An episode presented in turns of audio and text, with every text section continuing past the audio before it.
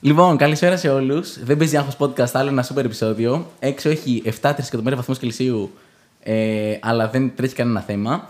Λοιπόν, ευχαριστούμε πάρα πολύ την εταιρεία μας που είναι μαζί μας και σε αυτό το επεισόδιο. Τσάντες, παγούρια, super τζέρτζελο, full cool. Έχω link στο bio, ψαχτείτε. Full ενδιαφέροντα όλα. Ε, την ευχαριστούμε που σαπορτάρει το podcast μας.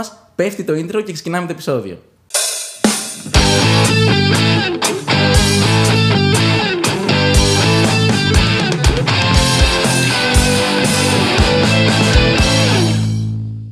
Λοιπόν, καλησπέρα. Καλώς ορίσατε σε ένα ακόμα Talk to Mad. Καλεσμένη είναι η Ντάτ Λιλή. Καλησπέρα. Ένα χειρότερο με την Ντάτ Λιλή.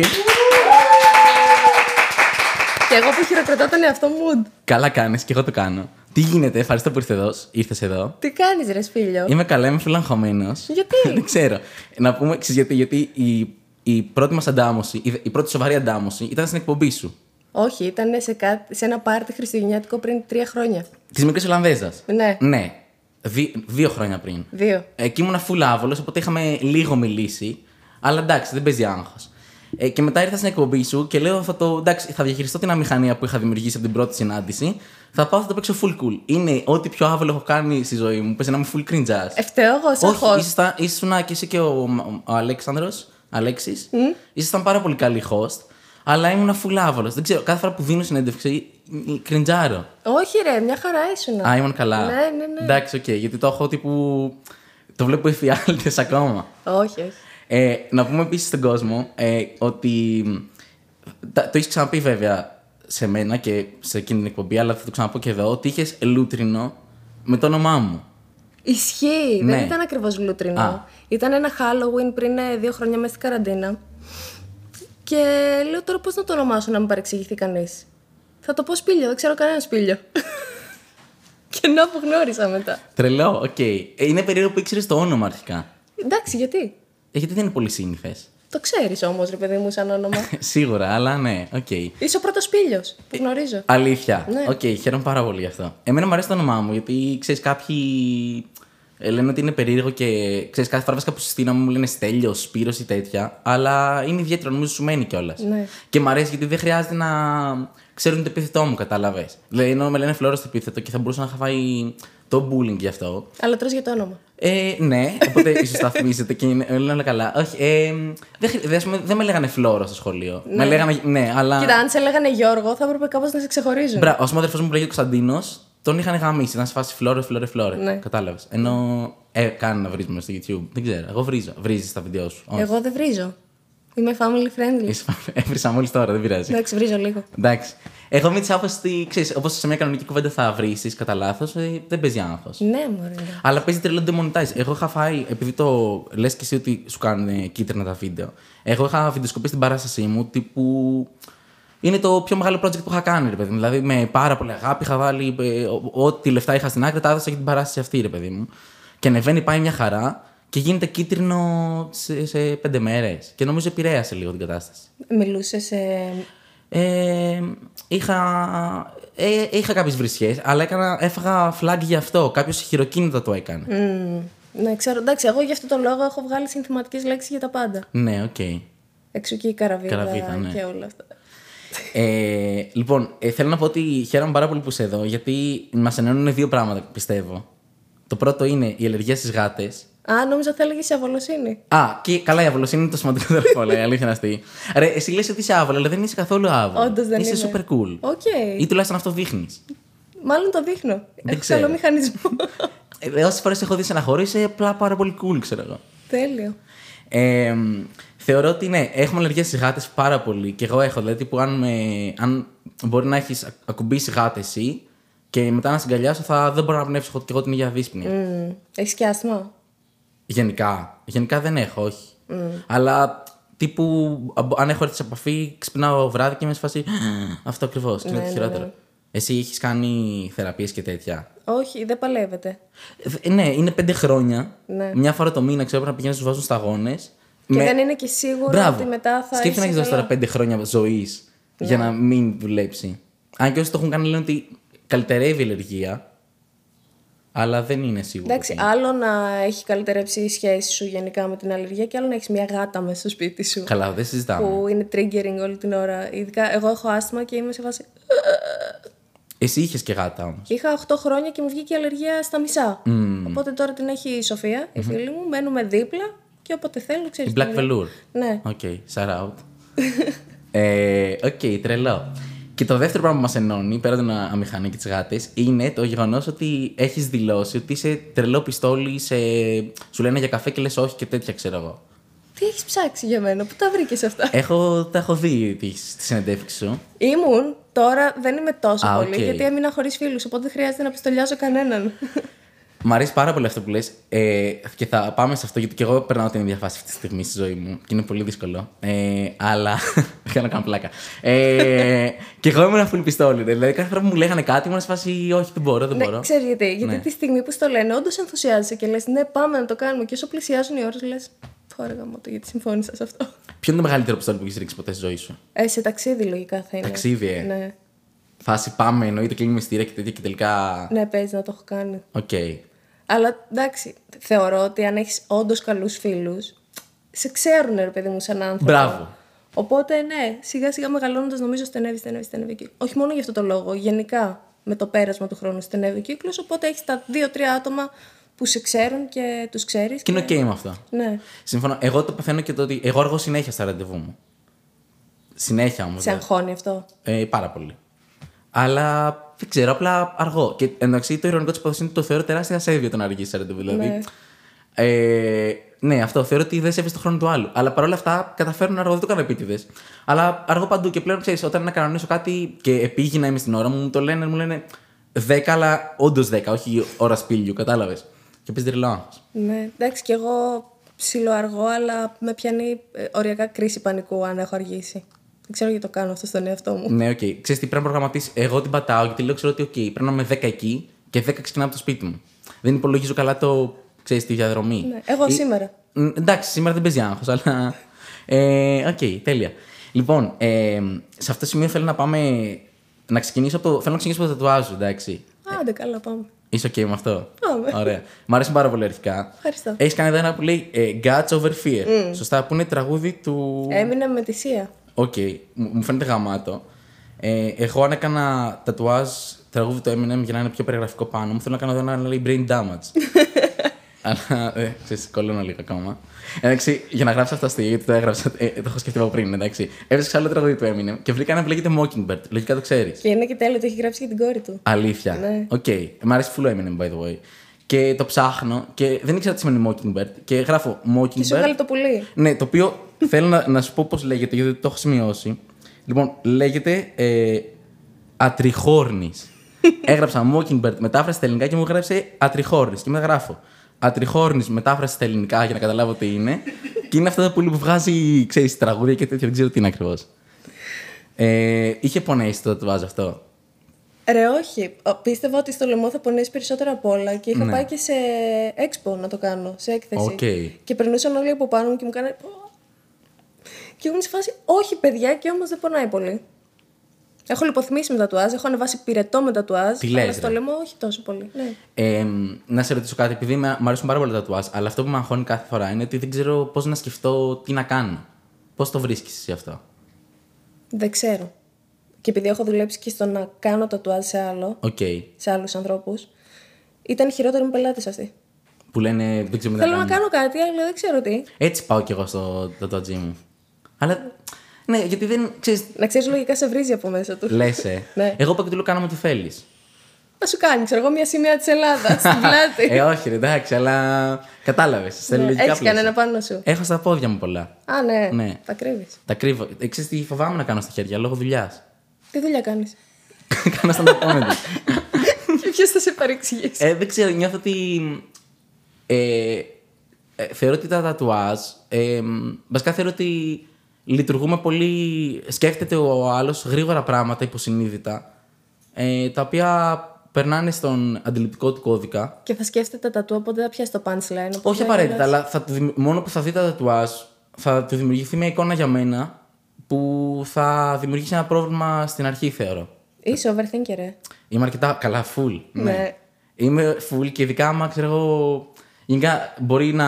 Το παθαίνω με τα μηνύματα πάρα πολύ αυτό. Δηλαδή μπορώ να σου στείλω κάτι και να, να μου απαντήσεις OK, όμικρον κάπα αντί για ο όμικρον κάπα αλφα ή ξέρω εγώ, το OK, το μεγάλο. Και να λέω εντάξει, έχω κάνει μαλακία, ξέρω εγώ, την τελείω με μισή, κατάλαβες. Έλα, ρε. Ναι, και κάνω 7.000 σενάρια και λέω, μήπως τότε που της είπα καλημέρα, δεν ξέρω. Είμαι το, το ζω μόνος μου. Πιστεύω θα σου περάσει κάποια στιγμή. Το Ναι, λες. Να ήμουν κι εγώ έτσι. Και πώς το ξεπέρασες. Δεν ξέρω. Απλά κουράστηκε ο εγκέφαλός μου να σκέφτεται τόσο πολύ. Ναι. Ναι, πάντως ξέρεις τι γίνεται. Ας το, αν, πιστεύω ότι αν σκάσω, ρε παιδί μου, με, σε όλη τη μούρη μου γεμάτη τατουάζ, ε, δεν γίνεται αυτομάτως μια σύνθεση. Ο- δεν χρειάζεται να είναι θετική ή αρνητική, δεν σημαίνει ότι θα. Αλλά κατάλαβες. Ο άλλος δημιουργεί κάτι στο μυαλό του και θα πρέπει να το ανατρέψω μετά. Πιο δύσκολο. Όχι, ρε. Δεν παίζει άνθρωπος. Όχι. Εντάξει, και εσύ μην πας και κάνεις όλο στο πρόσωπο. Καλά, Στον δεν θα άκρο. κάνω. Στα χέρια μου θέλω να κάνω. Εντάξει, δεν νομίζω να έχει κανένα πρόβλημα με αυτό. Ούτε ξαφνικά θα αγριέψεις πάρα πολύ και θα λένε Όπα, αυτός δεν είναι αστείος. Ναι, οκ. είναι άγριος. Εντάξει, ωραία, άρα να κάνω. Ναι, πάμε. Με την τηλεόραση δεν παίζει άγχος, πιστεύεις. Εσύ έχεις κάνει κιόλας. Κλάιν. Ναι. Εντάξει. Εκτός αν θες να γίνεις ηθοποιός Όχι, ηθοποιός δεν θέλω να γίνω. Ε, εντάξει. Αλλά θέλω να κάνω. ή μοντέλο. Όχι, ούτε μοντέλο θέλω να γίνω. Το σκέφτηκα για λίγο. αλλά σκέφτηκα ότι δεν μπορώ. Ε, αν και τα μοντέλα έχουν τατουάζ πλέον. Ε, κάποια. Κάποια, Απλά ναι. μην πας να σε κρίνει η Βίκυ Καγιά. Όχι, ναι, ισχύει. Ε, εντάξει. Ε, θέλω να κάνω late night στην τηλεόραση. Πώς κάνουν. ε, Πώς κάνει ο Ραναουτογλου. Ναι, ναι. Ε, ναι, οκ. Ήθελα να σε ρωτήσω. Στο εύχομαι. Να με καλέσει όμως τότε. Εννοείται θα σε καλέσω. Εντάξει. Προφανώς. Ε, δεν ξέρω, μου αρέσει πάρα πολύ. Αλλά θεωρώ ότι είναι λίγο δύσκολο και λόγω ηλικίας ακόμα. Γιατί, Ε, είμαι μικρός ακόμα. πόσο είσαι. 24. Είσαι μικρός ακόμα. Και πιστεύω ότι δεν εκπέμπω το. Θέλει όταν ο παρουσιαστής πρέπει να βγάζει και ένα. Συσσαγωγικά κατάλαβε. Δεν θέλω να πω κύριο, γιατί δεν μου αρέσει αυτή η λέξη, δεν νομίζω που υπογράφηκε, αλλά ν- να τον σέβεσαι. Μην το λες, είναι όλα προϊόν μοντάζ. Ναι. Ναι, ναι. Έχω δώσει αρκετές συνεντεύξεις και έχω δει πολλούς παρουσιαστε Αυτό δεν ακούστηκε πάρα πολύ αλαζονικό. Όχι, καλό ήταν. Ε, ναι, και δεν είναι όλοι οι ίδιοι. Ας πούμε, υπάρχουν και άνθρωποι που όντως έχουν άγχος πριν ξεκινήσουν την εκπομπή, αλλά στο μοντάζ δεν φαίνεται. Ωραία, εντάξει, οκ, δεν παίζει άγχος. Ωραία, άρα late night έρχεται. Ε, λοιπόν, σε άλλα νέα, ε, βλέπεις πάρα, βλέπεις πάρα πολλά thriller. Ναι. Ε, είμαι η μεγαλύτερη κότα σε αυτό και θέλω να μου πεις λίγο πώς. Πώς επιβιώνεις, θέλω να μου δώσεις ένα οδηγό επιβίωσης για ανθρώπους σαν εμένα. Κοίτα, από όσους έχω κόψει μέχρι στιγμής, μην δεις ούτε ένα θρίλερ. Ε, Ρε. Γιατί. μην δεις τύπου ούτε happy tree friends, μην δεις τίποτα. Δεν, βλε... ε, δεν κάνω πλάκα, στο ορκίζομαι. Είχα δει το Scooby-Doo με τους αληθινούς ηθοποιούς, τρίτη δημοτικού, και έβλεπα εφιάλτες μια εβδομάδα. Ήταν αλήθεια πάρα πολύ τρομακτικό. Και έχω δει στη μεγάλη ζωή το Split, το έχεις δει. Εννοείται. Ε, έπαθα. Παπιάρα. Ναι, μια εβδομάδα κρίση πανικού. α- ασταμάτητα. Εντάξει, μην το ψάχνεις. Το... Δηλαδή, εγώ πήγα χθες να κάνω πρώτη φορά σολάριουμ και μου έσκαγε συνέχεια το βλέπω το θάνατό σου. Ναι. Δεν το έχεις δει, Όχι, δεν θα σου πω τι προφανώς. έγινε. Καλά, δεν παίζει άγχο. δεν θα το δω δηλαδή κιόλας. Αλλά. μ, οκ, άρα και εσύ φοβάσαι. Εντάξει, κοίτα. Τα τελευταία χρόνια που μένω και μόνη μου, η αλήθεια είναι ότι δεν είμαι τόσο θαραλέα, δηλαδή τα αποφεύγω κι εγώ λίγο. Αλλά γενικά μου αρέσει γιατί σου προκαλεί αυτό το. «Ω, Τι θα γίνει τώρα, τι θα γίνει. Ενώ τα άλλα λίγο τα- δεν, δεν μπορούν να μου κρατήσουν το ενδιαφέρον. Προτιμάς να τη thriller μόνη σου ή με παρέα. Με παρέα, ξεκάθαρα. Ναι, αλλά με παρέα ε, ας πούμε, δεν θα σε τρομάξει κι ο άλλος και θα σε ξέρεις. Οι άλλοι δεν θέλουν να βλέπουν θρίλερ μαζί μου. Τους τρομάζεις. Όχι, μιλάω συνέχεια. πάνω καλό είναι μας, αυτό. Ε, και προσπαθώ να μαντέψω τι θα γίνει. Καλό είναι αυτό. Και το κακό είναι ότι έχω δει τόσα θρίλερ που πάντα μαντεύω τι θα γίνει, οπότε το χαλάω σε όλους. Οκ. Ε, Προτιμάς τα jump scares για τρόμο ή αυτά τα ψυχολογικά που, τύπου split που σου, σου διαλύνουν το μυαλό. Τίποτα από τα δύο. Προτιμώ ότι έχει να κάνει με μ, πνεύματα, εξορκισμούς. Οκ. Το λες και φοβάμαι ήδη. ε, Οκ. Έχεις δει το έτερος εγώ την ταινία. Όχι, και μου έχουν πει πάρα πολύ να το δω. Οκ. Ε, δεν θα σου κάνω spoil, ούτε στον κόσμο μας ακούει. Αλλά ήταν το πιο τρομακτικό πράγμα που έχω δει τελευταία. Το είχα δει πριν 2-3 χρόνια. Δεν μου το έχει πασάρει κάποιος για θρίλερ. Ναι, εμένα με έχει τρομάξει. Δεν είναι thriller, αλλά δείχνει, ας πούμε, μπορεί να δείξει αίματα, ξέρω εγώ. Σπίλιο, κάτσε καλά. Ε, Εντάξει, δεν ξέρω, με φοβίζουν. Και έχει δολοφονίες και τέτοια πράγματα. ρε παιδί μου, Είναι λίγο αστυνομικό, ξέρω εγώ. Και δε- δεν θα κάνω spoil, αλλά είναι και στην αρχή της ταινίας αυτό. Εν πάση περιπτώσει, παίζει στην ταινία ρόλο ένας αριθμός, ρε παιδί μου. Δηλαδή υπάρχει μια ακολουθία αριθμών και ας πούμε, ξέρω ότι που είναι. Θυμάται κανείς έναν αριθμό. 23-10, ξέρω εγώ. Όχι, δεν είναι. το πίνεις σου. 2,45 νομίζω. 2,48. Ναι, μπο- είναι ας πούμε ο αριθμός 2,48, ξέρω που παίζει, είναι thing στην ταινία, ξέρω εγώ. Και για κάποιο λόγο την έβλεπα βράδυ και τύπου. Ε, μ, κουνάω τον κέρσορα να δώσω πόση ώρα τελειώνει και τελειώνει, ξέρω τύπου. σε 24 λεπτά και. Όχι, μαλακής λέω. Κατάλαβες. Ε, οι αριθμοί αυτοί τέλος πάντων, Ναι, ναι. εμφανιζόντουσαν μπροστά μου την ώρα που εγώ έβλεπα την ταινία. Και ήταν full creepy. Ακουγόταν για την μπαμ boom στο παλιό μου σπίτι εκείνη την περίοδο. Και legit πίστευα, δεν κάνω καμία πλάκα, ότι θα. μόλις- στήχιασε. Ναι, ότι μόλις τελειώσει η ταινία θα πεθάνω. Και φάση δεν ήθελα να την τελειώσω. Και έκανα κάτι, επειδή ας πούμε σε κάποια φάση τελείωνε η ταινία και η ώρα που θα τελείωνε η ταινία ήταν η- ο αριθμός που ήταν στην ταινία, κατάλαβες. Ναι, ναι, ναι. Μία και 30 Ναι, ναι, ξέρω. ναι. Και επίτηδε έκανα pause, πήγα μέσα για, για να κάνω extend το διάστημα που θα τελειώσει η ταινία. Ρε, έχει... πόσους φίλους έχεις. Ε, ε, πλέον δεν έχω πάρα πολλούς, αλλά. Πήγα διακοπές μόνος μου πρόσφατα. Καλό είναι αυτό, χρειάζεται να βγαίνεις λίγο από το σπίτι. Ναι. Ωραία, λοιπόν, περνάω τέλεια ήδη. Ε, Τζέρι Τζελό. Λοιπόν, θέλω να πάμε σιγά σιγά τώρα προς τα πιο YouTube. Οκ. Εντάξει, κάνεις YouTube να το πούμε στον κόσμο που Ναι, κάνω YouTube. κάνει YouTube, είναι YouTuber. Ε, μ, λοιπόν, έχεις το μεγαλύτερο inside joke στο ελληνικό ίντερνετ, θεωρώ. Το το γογό τι γογό, κάνεις. ναι. Ναι. Ε, θέλω να πεις για τα τρία άτομα που μπορεί να το ξέρουν τι είναι αυτό. Και μ, θέλω να μπούμε λίγο στη. Βασικά, αν θες να το πω εγώ για να μην. ε, Το ξέρεις. Ναι. Είσαι ο πρώτος που μου παίρνει συνέντευξη και το ξέρει. Όχι, ξέρω πολλά πράγματα. Δώστα, δώστα, μην το πω πολύ εγώ. Και φαντάζομαι να πω κάτι τελείως λάθος. Αν σου περάβολο. Λοιπόν, έχω αγχωθεί. Λοιπόν, ε, έκανες ένα βίντεο, εν πάση περιπτώσει, στις οποία- στο οποίο ρε παιδί μου σου στέλνανε μηνύματα, αν δεν κάνω λάθος, για άβολα πεσήματα ή ghosting Ναι. ή κάτι τέτοιο. Δεν θυμάμαι τι βίντεο ήταν. Και εσύ, και ήταν μια κοπέλα που λεγόταν Γογό και της έστειλε ένας τύπος και της έλεγε Γογό, τι κάνεις, Γογό, τι κάνεις και κάτι τέτοια.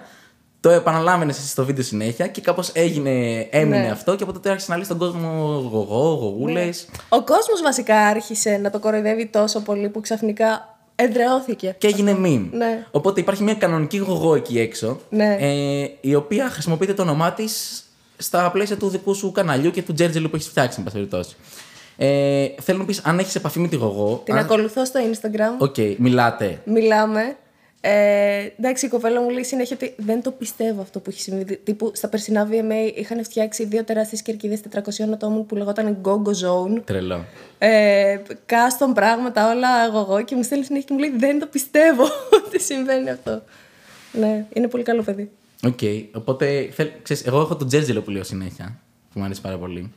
Έφτιαξα πρόσφατα μια. Έχεις δει αυτά τα broadcast που γίνονται στο Instagram.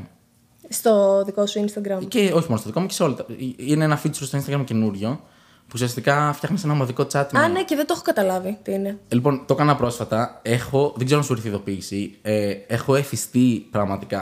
Είναι ουσιαστικά ένα ομαδικό chat που είναι όσοι followers αποφασίσουν να μπουν. Και, αλλά μιλάς μόνο εσύ. Οκ. Και εγώ στέλνω ασταμάτητα μηνύματα εκεί πέρα, αλλά στέλνω αστιάκια τύπου ξέρω εγώ. Προχθές έστειλα μία η ώρα το βράδυ, κοιμηθείτε δεν θα στείλω. Ή στέλνω κάτι, ξέρω εγώ, έστειλα ένα emoji boomerang ε, σήμερα το πρωί. Ναι. Και πώς καλείς όλο τον κόσμο εκεί. Ε, ανέβασα story, μπείτε εκεί πέρα και πατάνε το link και μόλις το φτιάχνεις έρχεται η ειδοποίηση σε όλους. Αυτό είναι το φουλάβολο γιατί ήρθε η ειδοποίηση κάτι, σε κάτι πρώην μου και κάτι τέτοιο και ήταν super αμήχανο γιατί η ειδοποίηση δεν λέει Γεια σου, είμαστε από το Instagram και στέλνουμε σε όλους τους followers.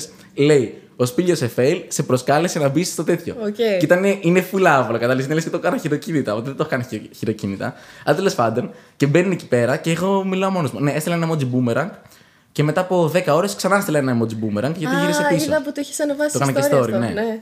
Και περνάω τέλεια. Οκ, θα φτιάξω κι εγώ τώρα. Ναι, να κάνεις οπωσδήποτε, έχει πολύ πλάκα. Ε, και ήθελα να σε ρωτήσω, επειδή εμένα ας πούμε, ε, δεν μπορούν να απαντήσουν, μου στέλνουν προσωπικό μήνυμα ε, και μου απαντάνε. Οπότε πλέον έχω ουσιαστικά ένα chat με 6.000 άτομα, και- αλλά είναι προσωπικό πλέον και είναι full χαοτικό, επειδή εσύ λες ότι απαντάς μηνύματα και τέτοια. Ήθελα να μου πεις λίγο πώς το διαχειρίζεσαι. Γιατί μου φαίνεται τύπου δύο μέρες το ζω και μου φαίνεται super χαοτικό. Ε, εντάξει, κοίτα, μ' αρέσει γενικά η επαφή με τον κόσμο. Πιστεύω ότι αν δεν μου άρεσε δεν θα έκανα και αυτό που κάνω. Οπότε, ναι, μεν μπορεί να έχω πάρα πολύ τρέξιμο στη μέρα, αλλά όταν θα κάτσω λίγο, θα μπω λίγο να δω τι γίνεται, τι μου λένε για αυτό το story που ανέβασα, τι αυτό, ξέρεις. Ε, δεν μπορώ να απαντήσω όλα. Α, οκ. Ρεαλιστικά. Τα γιατί είναι διαβάζεις πάρα όλα πολλά. όμως. Ναι. Δεν προλαβαίνω. Δηλαδή, τώρα έχει κάνει και το Instagram αυτό το mode που έχεις. Κύριε και γενικά. Κύρια γενικά, αιτήματα μηνυμάτων και κρυφά αιτήματα μηνυμάτων. Ναι. Οπότε δεν δεν προλαβαίνεις ποτέ να τα δεις όλα. Αλλά όσο, Τα όσο κρυφά μπορώ. τι είναι. Δεν ξέρω με ποιο τρόπο φιλτράρει το Instagram και τα πάει στα κρυφά. Εγώ δεν τα κοιτάω τα κρυφά. Κοίτα τα, μπορεί να βρεις κανένα καλό. Πολύ κρυφό. Οκ, θα το κοιτάξω. Ε, άρα, εσύ λέει, ας πούμε, ότι ξέρω ότι μια συγκεκριμένη ώρα στη μέρα μου θα διαβάσει τα μηνύματά μου. Ναι, άμα ας πούμε την ώρα που τρώω ή την ώρα, το βράδυ κυρίως που δεν μπορώ να κοιμηθώ με τίποτα, είναι η ώρα που θα κάτσω να δω μηνύματα. Ή ξέρω εγώ τώρα, αν κάνουμε ένα break, μπορώ να μπω έτσι λίγο να χαζέψω. Αυτό. Ή όσο κάνουμε το podcast. Τώρα, μια στιγμή. Δες μου ένα λεπτάκι. Ε, Οκ, άρα δεν σε χαώνει σε όλο αυτό. Σ' αρέσει και λίγο. Εντάξει, όχι, δεν με χαώνει, το έχω συνηθίσει. Εγώ ξέρω ποιο είναι το πρόβλημα. Ότι θέλω να τα διαβάζω όλα και εγώ πλέον νιώθω ότι δεν μπορώ να τα απαντήσω όλα, αν και θέλω και να τα απαντήσω όλα. Αλλά δεν μπορώ να αφήσω κάποιον να το διαβάσει και με πονάει πραγματικά πάρα πολύ. Ναι, Οπότε Από τη ναι. στιγμή που θα το διαβάσω, πρέπει να απαντήσω. εκεί προσπαθώ να στέλνω έστω ένα emoji. Ότι τύπου Μπράβο, το ναι. είδα. Μπορεί να μην έχω χρόνο να σου απαντήσω, αλλά το είδα. Double tap είναι προσβλητικό. Ακόμα και εκεί θα στείλω έστω μία καρδούλα κάτι. Α, οκ. Ναι. Προσβλητικό. Εντάξει. Ο καθένας ό,τι θέλει κάνει. Καλά, ναι, οκ. Το έχω συνηθίσει με τα μηνύματα γιατί είναι και όλο το content μου που βασίζεται στα μηνύματα του κόσμου. Οπότε έχω συνηθίσει να ανοίγω πάρα πολλά μηνύματα και να διαβάζω. Το θέμα ήταν ε, απαντάς κάτι και μετά σου ξαναπαντάνε πίσω και μετά κάνετε τσάτι και ξέρεις, λες ότι αυτό το απάντησα και έφυγε από το τέτοιο και μετά ξανανεβαίνει πάνω πάνω. Γιατί είσαι η φωνή μέσα στα κεφάλια μας, ρε σπίλιο. Εννοείς. Μιλάς δυνατά, ε, λες δυνατά τη σκέψη των ανθρώπων που δεν λένε, ας πούμε, πράγματα που σκέφτονται. δεν καταλαβαίνω τι εννοείς. Είσαι τόσο overthinker που λες πράγματα που συνήθως ο κόσμος δεν τα λέει έξω, τα, τα σκέφτεται μόνο. Οκ, εννοείς ότι πρέπει να φλιτάρω καλύτερα τι λέω. Όχι, εννοώ ότι. Κατάλαβες. Με το... Ε, Έχει καλό πράσινο αυτό που λέει, έχει κακό πράσινο. Όχι, έχει καλό. Είσαι πάρα πολύ ε, relatable. Ε, ναι, εγώ αυτό θεωρώ ότι είναι το, το- όλο το concept, ρε παιδί Mm. μου. Δεν ε, χρειάζεται να προσποιούμαστε κάτι που δεν είμαστε. Εμένα αυτό μου αρέσει. Ότι θα πω πράγματα που πραγματικά σκέφτομαι και ο άλλος. Ναι, αυτό, αυτό μου αρέσει. Θα ταυτιστεί. Και θεωρώ ότι βασικό κομμάτι του ότι με ξέρουν ε, 12 άνθρωποι συνολικά είναι το ότι ταυτιζόμαστε στην αμηχανία. Δηλαδή η αμηχανία με έχει κάνει με ένα. Ναι. Αλλά δεν είναι προσποιητή, δηλαδή, γιατί πολλές φορές δεν είμαι αμήχανος. Αλλά ξέρεις ότι. Εντάξει, το τζέτζελο, ρε παιδί μου. Ειλικρίνεια βασικά. Αυτό είναι πιο Ναι. σημαντικό. Εντάξει, εμένα, εγώ γενικά YouTube ας πούμε δεν παρακολουθώ. Έχω μόνο ένα αγαπημένο κανάλι. Είναι μια κοπέλα από το εξωτερικό, μικρούλα είναι. Να το πω. Πες το. Τσάμπερλεϊν. Ναι. Ωραία, τα και κατάφερα. μ' αρέσει γι' αυτό, γιατί. Wow, το ήξερες. Το ξέρα, ναι. Και μ' αρέσει γι' αυτό γιατί είναι τελείως αφιλτράριστη. Τύπου έχει και κάτι βίντεο που κλάνει μέσα και δεν το έχει μοντάρει καν, ας πουμε Και λέει δυνατά τις σκέψεις της. Και λες, Α, κοίτα, ξέρω εγώ. Είπε αυτό που εγώ θα το σκεφτόμουν, αλλά δεν θα το έλεγα. Ναι, ναι, ναι. Και σ' αρέσει αυτό, είναι λίγο comfort. Εσύ θεωρείς το κάνεις αυτό. Εγώ γενικά κάνω περισσότερο καθιστικά βίντεο που βασίζεται σε σχολιασμό μηνυμάτων που μου στέλνει ο κόσμος. Αυτό αν το κάνω, θα το κάνω σε βλογκάκι, χαλαρό που λες τη σκέψη σου, ξέρεις. Ναι, αλλά και, εσύ, και εκεί είσαι χαλάρη, ξέρω, και δεν σκέφτεσαι Ναι. πώς θα το κρίνει ο άλλος. Εντάξει, πάντα σκέφτομαι μη πω κάτι που κάποιος μπορεί να το δει με άλλο πρόσημο. Αλλά σε γενικές γραμμές νομίζω ότι τοποθετούμε πολύ ουδέτερα στα πάντα. Δηλαδή, ναι, ναι θεωρώ ότι δεν προκαλώ με αυτά που λέω. Είσαι η Ελβετία του YouTube. ναι. Οκ. Ε, έχουμε αυτό το κλασικό. Ε, μου αρέσει πάρα πολύ το ανέκδοτο. Λέει. Ε, πω- θα το πω χάλια. Ε, που λένε ότι η σημαία της Ελβετίας έχει ένα μεγάλο πλάς. Κάτι τέτοιο. Το, στα αγγλικά είναι πιο αστείο. Επειδή είναι ένα, ένας, ένας στα- στα- ότι το θετικό. Κατάλαβες τι είναι. Ναι, οκ. Ας το συντάξεις κάποια σχόλια να γίνει αστείο. Κάποια στιγμή θα το καταφέρουμε. Ωραία, λοιπόν, κάνεις παράλληλα πάρα πολλές. Ξέρεις τι θέλω να σε ρωτήσω. Κάνεις πάρα πολλά πράγματα ταυτόχρονα. Ε, DJ, ξέρω εγώ, YouTube, ε, τρέχεις στα social και αυτά. Ε, και επειδή εμένα με προβληματίζει αυτό πάρα πολύ, ε, θέλω να μου πεις πώς διαχειρίζεσαι το ότι στη δουλειά αυτή που κάνουμε, ε, δουλεύεις ουσιαστικά χωρίς ωράριο. Αλλά μπορεί κάποιος να σου στείλει μήνυμα 12 η ώρα το βράδυ και να είναι για δουλειά. Και ουσιαστικά κάπως μπλέκει τον ελεύθερο χρόνο και τη ζωή σου με τη δουλειά σου. Κατάλαβες Ναι. τι εννοώ. Εντάξει, εγώ θα έλεγα ότι σε αυτή τη φάση δεν έχω προσωπική ζωή. Ε, αλλά κατά τα άλλα, έχει ένα καλό και ένα κακό αυτό το ότι είσαι αφεντικό του εαυτού σου. Ότι εσύ θα αποφασίσεις πόσες ώρες θες να δουλέψεις κλπ. Αλλά αν είσαι ψυχαναγκαστικός και εργασιομανής και δεν είσαι ποτέ ικανοποιημένος, αυτό είναι αρνητικό γιατί δεν σταματάς ποτέ να δουλεύεις. Ε, κοίτα, έχω μια ατζέντα στο σπίτι η οποία είναι σαν του Jim Carrey στην ταινία 23, που έκανε συνέχεια πράξεις παντού και ήταν. Και έχει άπειρα στάμπιλο που το κάθε στάμπιλο το έχω συνδυάσει στο μυαλό μου ότι σημαίνει, ξέρω εγώ, το, το μπλε για meetings, το ροζ για YouTube uploads, το πορτοκαλί για εμπορικά, το πράσινο για reminders. Οπότε, είναι- αν δεν γράψω τα πάντα, Όχι, Τα έχεις φουλοργανωμένα δηλαδή. Full. Και ενώ πολλοί κόσμος λέει ότι χρειάζεται μια βοήθεια, εμένα μου φαίνεται πολύ χαοτικό να μοιράζομαι αυτές τις πληροφορίες με κάποιον άλλον, γιατί νομίζω ότι, δεν, ότι κάτι θα ξεχάσω. Θέλω να περνάνε, ε, είμαι control freak σε, σε βαθμό αηδίας. Τώρα πρόσφατα, ας πούμε, αποφάσισα να έχω ένα βοηθό που και πάλι είμαι όλη την ώρα από πάνω του.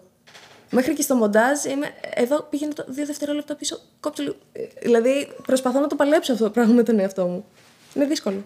Ωραία, άρα ο τρόπος διαχείρισής σου ουσιαστικά στο κομμάτι του χαοτικού της δουλειάς είναι το ότι οργανώνει πάρα πολύ καλά. Ναι, προσπαθώ να είμαι πάρα πολύ οργανωμένη. Ήταν πάντα έτσι. Ε, νομίζω ναι. Α, οκ. Δηλαδή, άμα δεις το βιβλίο των αρχαίων μου στο γυμνάσιο. Ναι. Ε, δεν έχω δει πιο σημειωμένο βιβλίο. Οκ. Νομίζω ναι. είναι Ήσουν καλή κάτι. στα αρχαία. Γενικά ήμουνα πάρα πολύ φυτός στο σχολείο. Ναι. ναι. Ήμουνα Ξέρω. ε, από τα παιδιά που καθόσουν μαζί τους στα διαγωνίσματα. Τι κατεύθυνση έχει πάρει. Ήμουνα πάρα πολύ καλή στα θεωρητικά, τύπου 19, και στα θετικά ο μέσος όρος μου ήταν ε, από 8 μέχρι 11. Μμμ. Εντάξει, είναι δύσκολα αυτά. Αυτά ακολούθησα. Α, οκ. Ε, μ, να σε ρωτήσω κάτι. Θεωρείς ότι επειδή ε, μ, ουσιαστικά πλέον το content σου και το content αρκετών creators, εν πάση περιπτώσει, είναι η ζωή τους.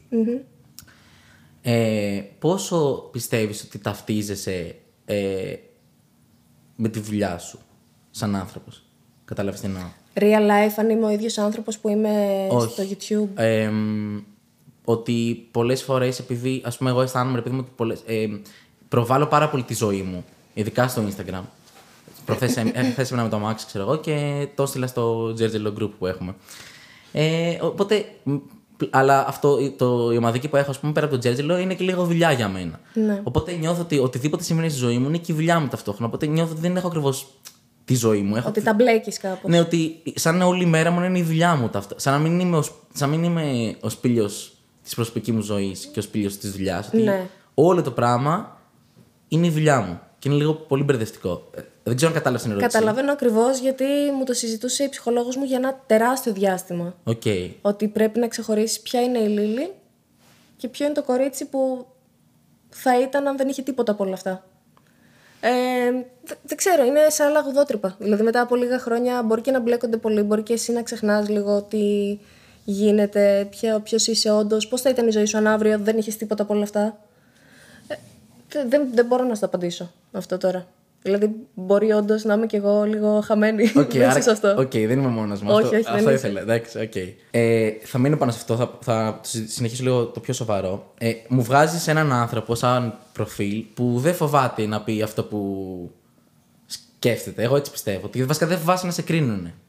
Εντάξει. Και θα, θα, θα καταλήξω κάπου. Μου έχεις πει κάτι το οποίο πραγματικά ένιωσα ότι παρότι είσαι η Ελβετία το YouTube, ένιωσα ότι δεν γκόλωσε να το πεις. Παρά το ότι τι αντίκτυπο μπορεί να έχει. Φοβάμαι για το τι θα ακούσω. Και αναφέρομαι στο ότι δεν σ' αρέσουν τα φιλαράκια. Ε, θέλω να συζητήσουμε λίγο από αυτού, γιατί ούτε εμένα μου αρέσουν. Και τώρα δεν Ναι. ξέρω, ο κόσμος παίζει να μας μισεί. Αλλά θέλω να πεις τη δικιά σου οπτική πάνω στο ζήτημα. Να σου πω κάτι. Ε, είναι μια σειρά που έχει τύχει να τη δω κάνα δύο φορές στο Star, αλλά διάσπαρτα επεισόδια. Ωραία, και δηλαδή, εγώ έτσι την έχω πάθει. ξέρω τι παίζει πάνω κάτω, αλλά δεν μου προκαλεί αυτό το ενδιαφέρον να κάτσω και να τα πάρω από την αρχή και να τα δω. Αρχικά μου φαίνεται όλο το vibe λίγο καταθλιπτικό όταν βάζω το επεισόδιο να το δω. Δεν ξέρω, είναι σαν ένα σπίτι, θέλω να δω λίγο, ξέρεις. Είναι σαν να μπαίνεις στο σπίτι του Κωνσταντίνου και της Ελένης. Θέλεις να τους δεις και λίγο έξω. Δεν σ' αρέσει το Κωνσταντινιά Ελένης. Μ' αρέσει. Α. Βγάζει και αυτό το comfort, αλλά δεν μπορώ να το ξαναδώ. Ναι. Ε, δεν είναι του στυλ μου τόσο πολύ. Οκ. Παρ' όλα αυτά, έφτιαξα πέρυσι. Ε, το έχω χάσει με τα χρόνια. Πέρυσι πρέπει να ήταν το καινούργιο μου στούντιο. Και είναι όλο, λε και είμαι η μεγαλύτερη φαν στα φιλαράκια. Αλήθεια. Ε, ο τείχος μου είναι όλος πίσω μοβ. Αυτό το έχω παρατηρήσει, ναι. Έχει ένα μεγάλο lobster που είναι από τα φιλαράκια. Έχω μια κούπα με ένα lobster πάνω. Ε, το χαλί μου κάτω και η κουρτίνα είναι κίτρινη. Οπότε είναι σαν να έχω φέρει το στούντιο από τα φιλαράκια μέσα στο δικό μου στούντιο και όλοι μου λέγανε reference. Ε, καλά, σε αγαπώ πιο πολύ τώρα. Ναι, οκ. και έλεγα, δεν έχω δει ολόκληρο επεισόδιο καν. Ε, έγινε τυχαία αυτό. ναι. Οκ. Απλά μου άρεσε πολύ ο συνδυασμός μοβ κίτρινο. Το έχεις φτιάξει εσύ. Ναι. Wow. Γενικά, ε, ενδυματολογικά, αν επιτρέπετε, ε, το... είναι πράγματα που κάνεις μόνη σου. Ε, π.χ. που λες τώρα, VMA και τέτοια. Ε, και στην κανονική σου ζωή γενικότερα. Στην κανονική μου ζωή, ναι. Δίνεσαι μόνη σου. Φαντάζεσαι να με έδαφε κάποιος και να με έντυνε για να βγαίνω έξω. Δεν ξέρω, Ναι, γιατί προχθές πήγα στο Fipster ε, που είστε και φίλοι και του λέω: Φίλοι, είσαι πιο cool άνθρωπος που έχω δει στη ζωή μου, ξέρω εγώ, ενδυματολογικά. Και μου λέει: Πες τα σε αυτόν. Και λέω: Εντάξει, με τρολάρι, ξέρω και μου δείχνει έναν άκυρο. Και πάω σε αυτόν παραδόξως και του λέω: Γεια σου, φίλε. Ο Fipster είναι ο πιο καλοντημένο άνθρωπος εδώ πέρα. Και εκεί περιμένω. Ξέρεις, είχα αγχωθεί ότι παίζει να με τρελάρει ο Φίπστερ. Τελικά αποδείχθηκε ότι ήταν όντως ενδυματολόγος του Φίπστερ ο συγκεκριμένος. Ε, Ρε, μήπως τον πέτυχε σε καμία διοργάνωση και τον είχε ντύσει και τη μέρα. Ναι. Εντάξει. Δεν νομίζω να πηγαίνει κάθε πρωί και να του λέει, Όχι. «Α, Ξύπνα σιγά σιγά. Έχουμε να, δει... έχουμε να ντυθούμε. Έλα. ναι, οκ. Ε, δεν ξέρω, ξέρεις, έχεις φτάσει και fashion manager εσύ, fashion design βασικά. Ρε, με τρομάζεις, αλήθεια σε σου λέω. τρομάζω? Δεν δεν τα ξέρει κανείς αυτά. Τα έχω στον bio στο Facebook. Δεν, τα- δεν έφτιαξα μέχρι εκεί. Ε, αλλά τι, το έχεις- το έχεις πει σε συνεντεύξει. Ναι, έχω κάνει fashion management. Οπότε πες να σε έχει βοηθήσει και αυτό. Εγώ γενικά έχω Όχι, τρελό. καθόλου. Α, δεν σε έχει βοηθήσει. Δεν ξέρω πώς να συνδυάζω τα ρούχα. Και τώρα λίγο με το TikTok έχω μπει στη φάση που μου πετάει πράγματα. Αλλά με αγχώνει γιατί όλα τα βίντεο. Αποκλείεται να σε αγχώνει κάτι. Ρε, στορκίζομαι, με αγχώνει πάρα πολύ. Και όλα τα βίντεο, τα καλοντισήματο και τέτοια, για κάποιο λόγο, αφού ξέρεις ότι δεν μπορώ να ντυθώ μόνος μου, δώσε μου κάτι εύκολο. Και σου λένε, ξέρω εγώ, ωραία, θα μάθουμε να ντύνεσαι. Και σου δείχνουν, ξέρω εγώ, ξεκινάει με ένα λευκό μπλουζάκι και λες, ωραία, έχω λευκό μπλουζάκι. Και μετά σε δύο δευτερόλεπτα έχει βάλει ε, ένα κασκόλ κομμένο, ένα καπέλο, ένα κάργο πάντα, αλλά το κάργο πάντα έχει και μια απόχρωση. Και είναι όλα full ε, ε, εξειζητημένα, κάτι ακ- ε, accessories τύπους σκουλαρίκια και τέτοια, που εκεί είναι full δύσκολο. Δεν πρέπει να γίνει ξεχωριστό βίντεο την έκκληση θα πάρεις. Και γενικά τα tutorial δεν με βοηθάνε καθόλου πλέον. Θέλω πάρα πολύ να δω το ιστορικό σου. Στο TikTok. Ναι. Ε, είναι. ναι. δεν ξέρω. Anyway, έχω μοιραστεί πολλά. Ευχαριστώ που είσαι καλεσμένη, που είμαι καλεσμένη στο podcast σου. Περνάω τέλεια. Ε, Οκ, άρα τα φτιάχνεις μόνο σου. Ε, και, και σε άποψη, σε design και τέτοια τα κάνεις πάλι εσύ. Στα, στο YouTube λες? Ναι, όλα εγώ τα κάνω. Εντάξει, τώρα το τελευταίο μου στούντιο, επειδή είχα κάνει και μια κατασκευή με πιχάκια στον τοίχο, έφερα μάστορες. Αλλά γενικά. Την ιδέα εννοώ να σκεφτείς. Ναι, ναι, όλα. Πώ κατα... πώς καταφέρεις να γίνεις καλός σε αυτό. Ρε, εσύ, εντάξει, τώρα όλα τα προηγούμενα χρόνια, βασικά από την καραντίνα και μετά που το είδα λίγο πιο συστηματικά το YouTube, τα πρώτα δύο χρόνια το στούντιο μου έκανε 2 ευρώ. Είχα πάρει δύο τραπεζομάντιλα από την τζάμπο και τα είχα κρεμάσει στον τοίχο. Οκ. Αλλά μετά λέω, έλα εντάξει, τώρα το βλέπει ο κο- το κανάλι αρκετός κόσμος. Πάμε να κάνουμε κάτι καλύτερο. Ε, έκατσα, έβαψα τους τοίχου, βρήκα τα διακοσμητικά. Δεν, είναι- είναι ωραία διαδικασία. Ενώ στο κομμάτι της αισθητικής, πώς γίνει καλύτερος, γιατί εγώ ας πούμε, δεν, έχω μηδέν αισθητική μέσα μου. Δηλαδή το σπίτι μου, αν το δεις, είναι. Πρόσφατα. Ας πούμε, είχα πάρει κάτι κορνίε ζηλό για να μην είναι άδειοι τύχοι και τους έβαλα μετά από δύο χρόνια. Καλά, να πω το story time. Εννοείται. Ωραία. Γι' αυτό Λοιπόν, ήρθα. Ε, εντάξει. Έχω πάρει λοιπόν τις κορνίζες και λέω, πάντα απέφευγα να τις κορνιζάρω γιατί, οκ. Μη στα πολυλογώ, το παίρνω απόφαση, εν πάση περιπτώσει, λέω θα τα βάλω στον τοίχο. Και παίρνω το καρφί και αυτά, αλλά δεν είχα συνειδητοποιήσει, δεν έχω ξαναβάλει κορνίζα, δεν έχω ξαναβάλει πρόκα σε τοίχο. Και κάνω ένα τάκ-τάκ-τάκ, λυγίζει η πρώτη πρόκα. πρόκα. Ε, Τέλος πάντων, μέσα από λόγο έσπασα 10 πρόκες, δεν μπορούσα να το βάλω με τίποτα. Ο τείχος, ελπίζω να μην με ακούει η δικτή του σπιτιού μου, όχι, δεν θέλει απλά σοβά και στόκο, που είμαι κι εγώ στόκος, αλλά θέλει, δεν ξέρω, θέλει τρελή επισκευή. Εν πάση περιπτώσει, τα γάμισα όλα. Στέλνω στη- στην ομαδική μου του φίλου μου, λέω παιδιά, έχει γίνει μαλακία, ξέρω εγώ, ε, το ένα το άλλο. Μου, λέ- μου λένε, μου απαντάνε σοβαρά οι φίλοι μου, μου λένε λογικά είναι τούβλο. Δεν ξέρω αν το λέγανε για μένα κι αυτό, ή αν δεν είχε τον τοίχο. Τέλος πάντων, Λογικά είναι τούβλο, λέει και δεν μπορείς. Μη στα πολυλογώ. Τέλος πάντων, με τα λίγα τα πολλά ήρθε ένας φίλος μου, ο Θοδωρής Αδαμάκος, Στόκαρε. δεν στο έκαρε. Και ο άνθρωπος του λέω ρε μπρο, έχω αυτό το πρόβλημα της ε, κορνίζα και αυτά. Του λέω προσπαθούσα τρεις ώρες. Και κάνει ένα παπ παπ παπ και σε δύο λεπτά έχει βάλει και τις τρεις.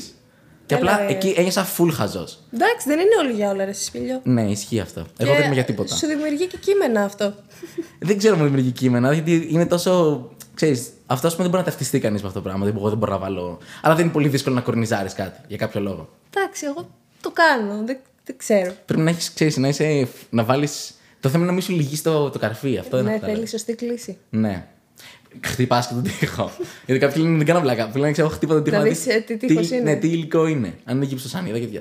Δεν ξέρω αν βγάζει νόημα αυτό κάπως. Αν βοηθάει. Ναι, χρόνια οικοδομήσει. Εγώ ξέρω να λέω αυτό είναι αλφαμπλοκ, αυτό είναι. Κατάλαβες. Οκ, άρα με Pinterest ουσιαστικά γίνεται τη δουλειά. Ναι. Γιατί α, ε, αυτό έχω θέμα στην αισθητική. Εντάξει, το καλό είναι ότι ό,τι χρειαστώ έχω την αδερφή μου που είναι αρχιτέκτονας διακοσμήτρια Ε, εντάξει. και θα πάρω την άποψή της. αλλα η γενική αισθητική με την αισθητική του YouTube είναι καμία σχέση. Δηλαδή, η αδερφή μου δεν μπορεί να με βοηθήσει στην αισθητική του YouTube. Μμμ. Άμα δεις όλο το υπόλοιπο μου σπίτι, είναι σαν μουσείο. Αν μπει στο στούντιο, είναι σαν παιδικό δωμάτιο. Δηλαδή, ξέρεις, θέλει το Vibrant, το YouTube και όλα αυτά. Ενδιαφέρουν κανέναν αυτά που λέμε. Ε, πάρα πολύ. Γενικά ε, δι- ε, το podcast αυτό μου αρέσει. Τι μπορεί να συζητάμε τρεις ώρες για. Ναι, ναι, ναι. Κα- Δεν παίζει άγχος, κατάλαβες. Αυτό είναι εμένα μου αρέσει, γιατί δεν έχει νόημα τώρα να έρθεις να πεις. Όχι εσύ συγκεκριμένα. Να πεις μόνο για το YouTube. Δηλαδή, αν ας πούμε. Είχα φέρει την Ιου- Ιουλία Καραπατάκια, μα την ξέρεις. Την αγαπώ. Είναι θεά. Και. Τα κουνιά για καρδιά μόνο. Ναι. Και ξέρεις, συζητάγαμε λίγο για τραγούδια και τέτοια, ξέρω εγώ. Ε, αλλά ξέρεις, είναι κάτι που η Ιουλία θα πει πάρα πολλές φορές σε συνεντεύξει. Ναι, ναι, ναι. Και σε κάποια φάση πήγε η συζήτηση στο Τίτσου, που έπαιζε Τίτσου και αυτή και έπαιζα και εγώ. Και legit ήταν τα καλύτερα 10 λεπτά της ζωής μου. γιατί μιλά, ε, είχα την Ιουλία Καραπατάκη εδώ πέρα και μιλάγαμε για το Τίτσου. Δεν υπάρχει κάτι καλύτερο από αυτό, θεωρώ. Εγώ δεν παίζω τίποτα. Όχι. Έπαιζα LOL πολλά χρόνια. Α, οκ, έπαιζα και εγώ LOL. Τι έπαιζες. Brand. Α, Support. support brand. Α, ή mid. Α. Το mid πήγαινα. Support τα τελευταία χρόνια τον, τον παίζανε support. Εγώ παίζα anime. Άνι, ε. Ναι, μ' άρεσε Τη- πάρα τη πολύ. συχαίνω με την Γιατί Άννη. είχε τον Timbers εκεί πέρα και λέγε Timbers βγες και Ναι. είναι πιο εύκολος παίκτης στο LOL. Πατάς απλά τρία κουμπιά. Εγώ ήμουν πολύ κακό.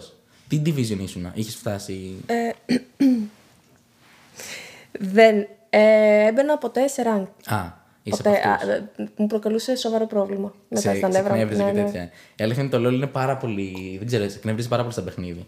Ήταν πάρα πολύ τοξικό. Δηλαδή είχα φτάσει σε σημείο να τσακωνόμουν με, με παιδάκια λογικά. Ναι. Προφανώ. Οκ.